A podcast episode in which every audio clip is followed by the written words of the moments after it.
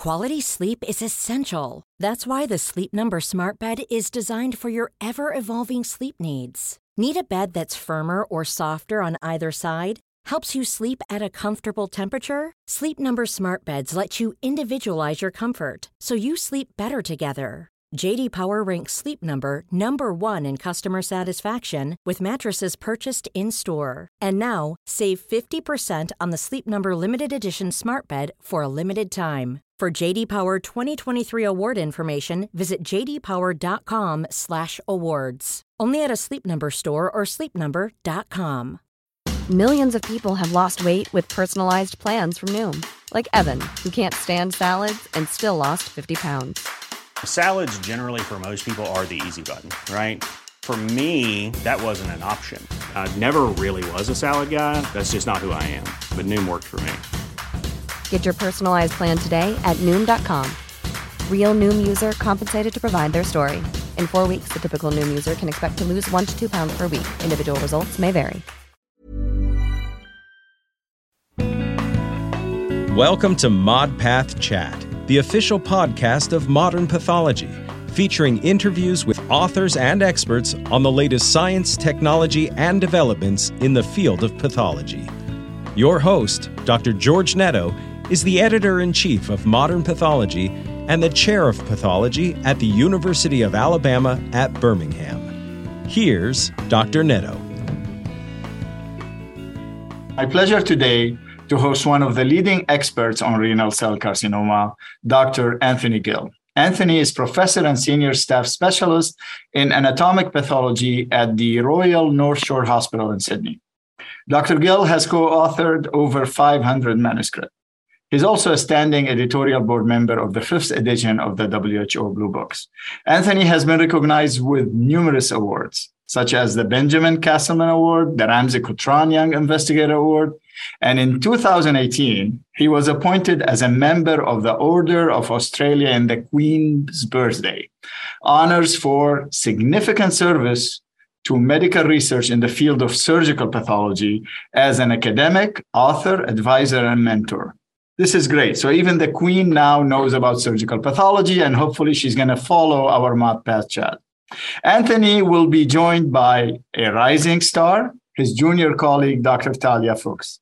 She is a clinical senior lecturer from the University of Sydney. They will both discuss for us the recent modern pathology publication on SDH deficient RCCs. So thank you both for accepting my invitation. And I realize it's very early in Australia and we have some uh, time delay, but uh, I'm sure it's going to be great. Thank you.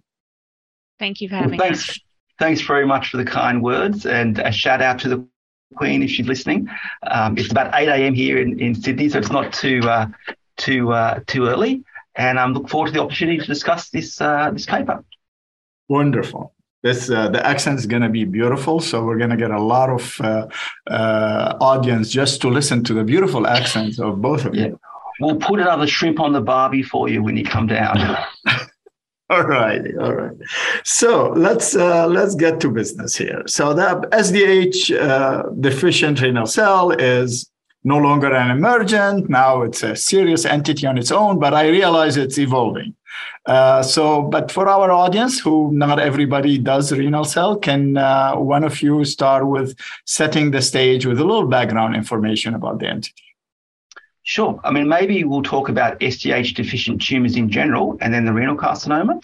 So we have an interest in endocrine pathology as well as urologic pathology. And we know that in pheochromocytoma and paraganglioma as a group, maybe up to 40% of those tumours are hereditary.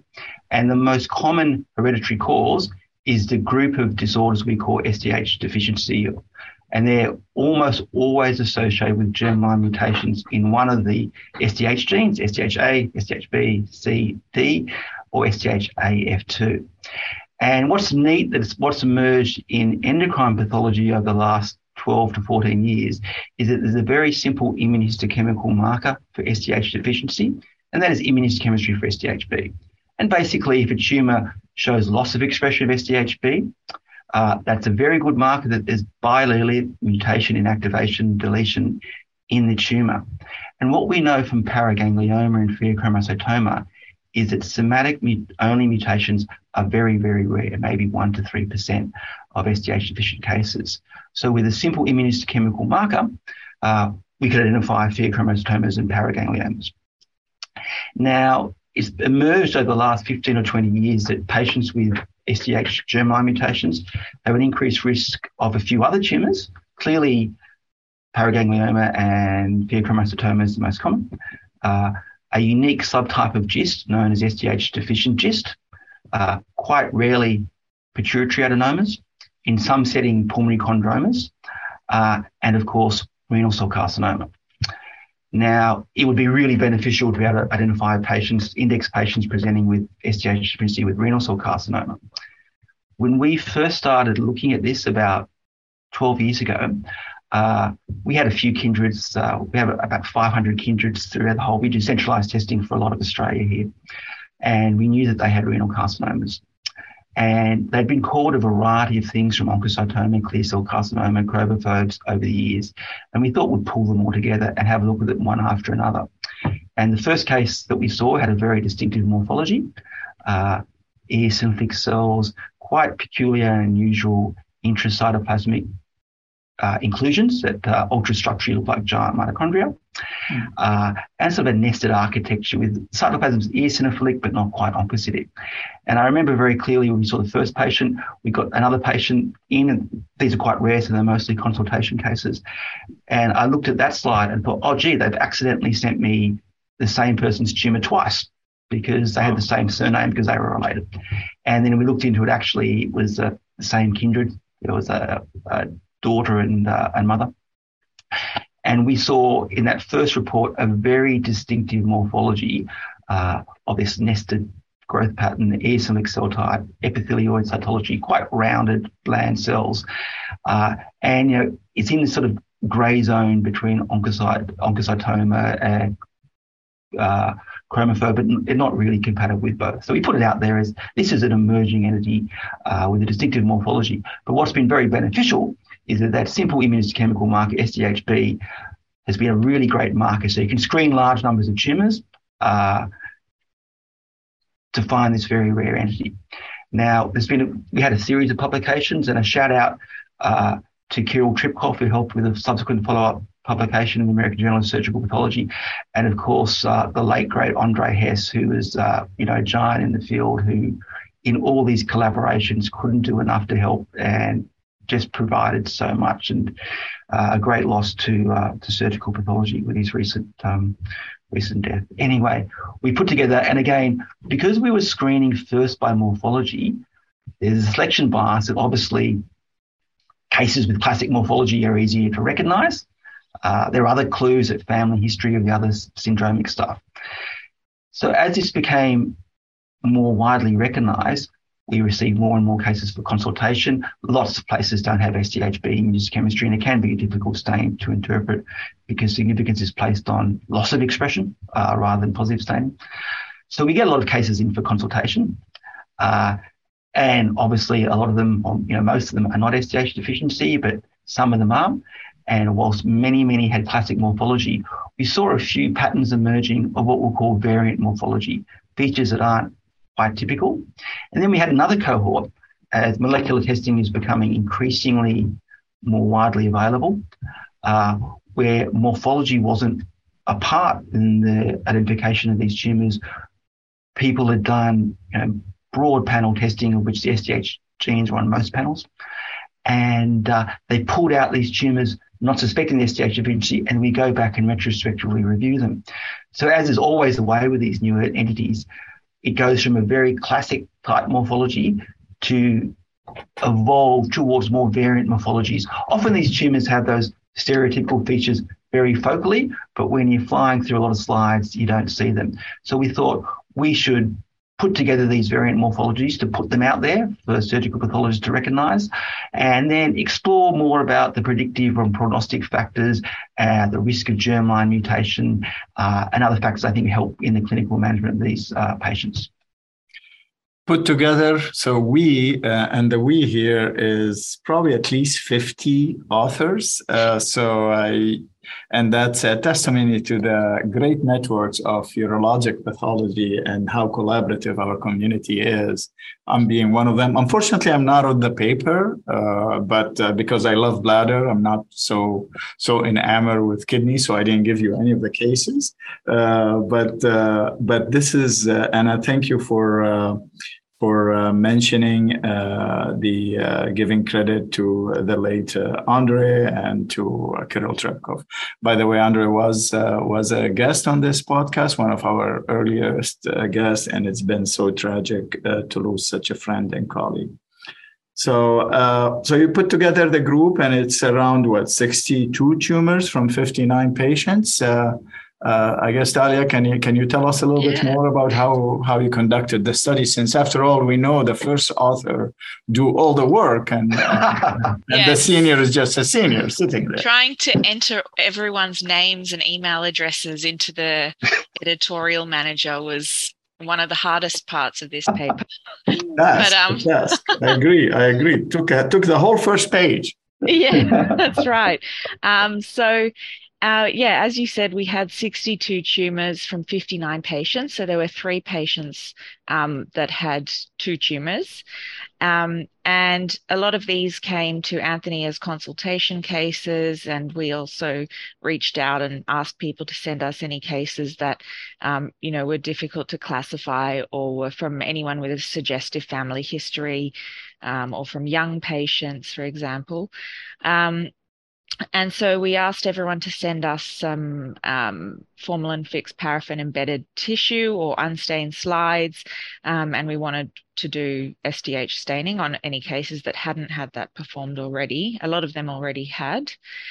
Um, and we went through and reviewed them all, uh, did the SDH A and B, um, and amongst some other stains as well and we confirmed that um, all of these cases were indeed SDHB deficient.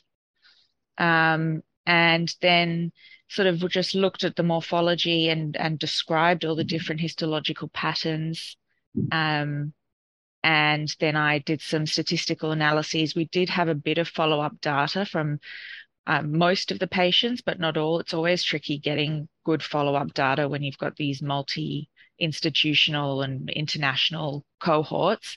Um, but we did actually get quite a bit of um, follow up data, which was really useful in looking at the um, you know the behavior of this entity and comparing it with um, you know non SDH deficient tumors. Um, and I realized some of them, I think, if I'm correct, 18 of them did have some germline assessment, correct? And that's right. They had known um, germline variants in SDHB. Yeah. So that's the only molecular you did. You didn't do additional molecular. No, we couldn't get any further molecular testing. Um, and unfortunately, we didn't have any patients with mutations in the other SDH genes, um, which would have been nice. But um, yeah, that's what we had. Excellent. So I suppose that's a point just to make that often these tumors, there's not just, although we use SDHB as a marker, they have mutations of SDHC or SDHA, SDHD. I'm not sure how common that is. It's probably quite rare, but uh, you know, often contributors have only done SDHB mutation testing, and really you should go on if it's SDHB negative to look for other SDH mutations. So the majority seem to have germline mutations. SDHA, but you use the SDHB and immuno. Yeah, so it's a it's a bit of a trick that tumors with mutations in A, B, C, D, or AF2 show loss of expression of SDHB. Uh, tumors with mutations in SDHA show loss of expression in SDHA as well as SDHB. So we normally do them in parallel. If it's SDHA negative, they probably have an SDHA mutation, which are not uncommon in the general population, but have a very low penetrance. Excellent. So, what are what are the findings? Uh, what are the patterns? And uh, this is such a relatively big cohort. So, yeah. So we found a lot of the tumors. Most tumors had that um, conventional morphology that Anthony described, at least focally.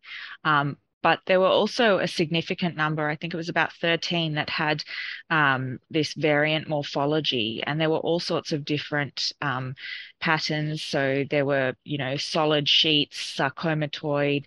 Um, we had some that showed some papillary architecture. Um, you know, stromal desmoplasia. A couple of cases had rhabdoid morphology. So it was really variable. Mm. But the other thing that we found was um, that even cases that had the typical morphology, um, so typically they would have really low nuclear grade, so ISUP grade one or two. Some cases actually had just the only um, variation was that their nuclear grade was a little bit higher.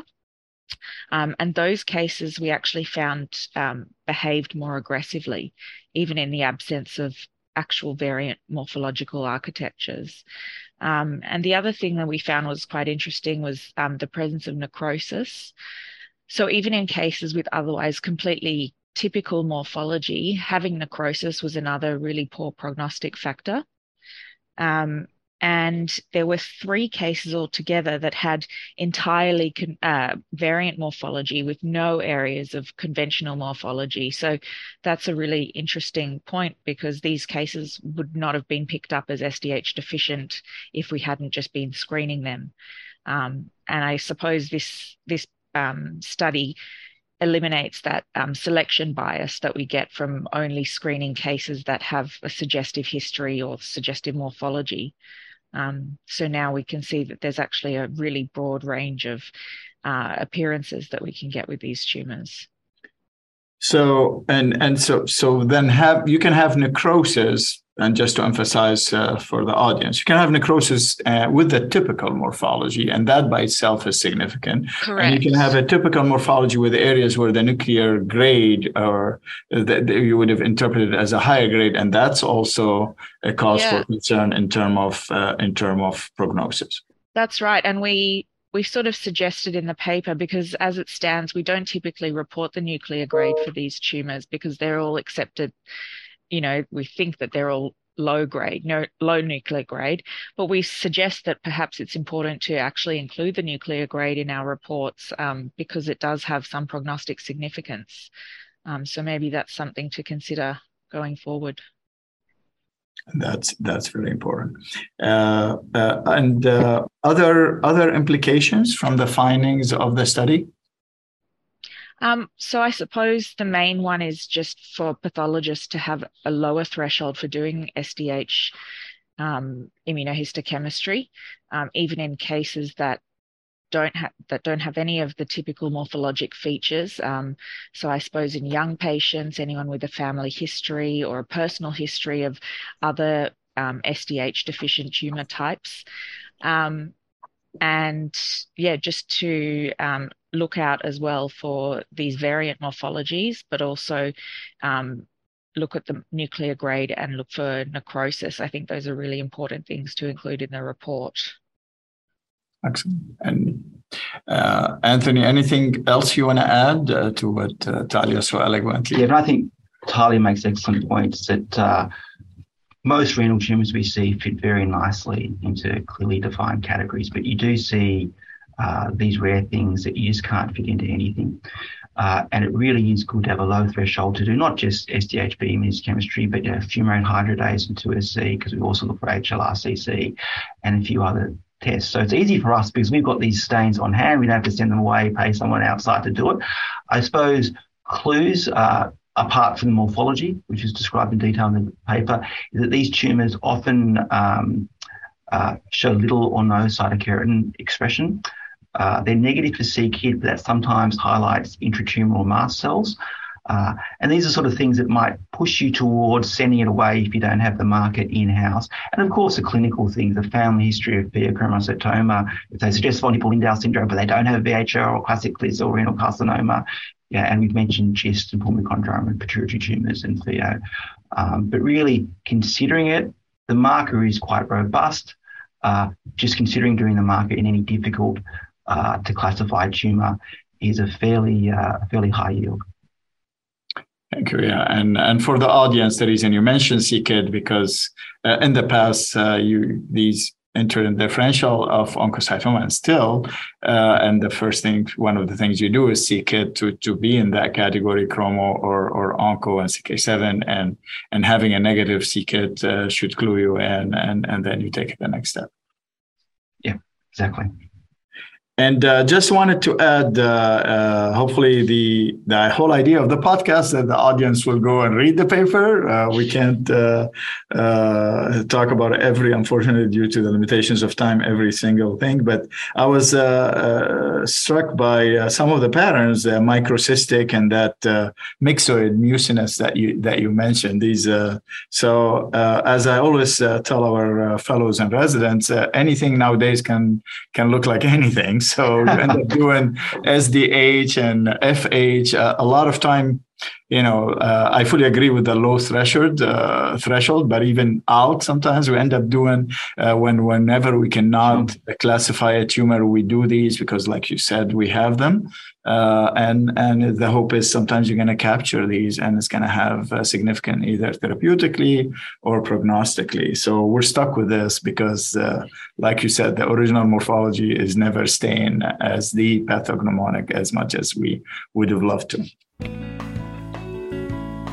any uh, any closing uh, remarks talia um, no i suppose that's it the only other thing to say is um, as I mentioned, like 95% of our cases did focally have the conventional morphology. So, um, you know, if you're in a place where it's hard to have access to these um, immunohistochemical stains, look really carefully, hunt around and see if you can find some of those um, inclusions uh, or anything that looks somewhat suggestive that could help. But yeah. Thank you. This has uh, been very. Uh helpful to uh, to me even uh, to uh, to uh, zoom in on some of the new features, and I'm sure our audience are going to appreciate. And thank you again both for uh, taking the time uh, from across continents. but we love Zoom for this. So thank, thank you. Thanks very much, George. It's been an absolute pleasure. We've enjoyed it. Thank you. Any opinions expressed in this podcast are the speaker's own and do not represent the views of Modern Pathology, Springer Nature, UAB, or USCAP. Your ModPath Chat host and scientific director is Dr. George Netto. Producers are Christina Crow, Amber Jackson, Dr. Sarah Jang, and Dr. Catherine Ketchum. Technical direction is provided by Kaminsky Productions, music by Mitch Neubauer. Thanks to the authors, reviewers, and editors of Modern Pathology for making this podcast possible.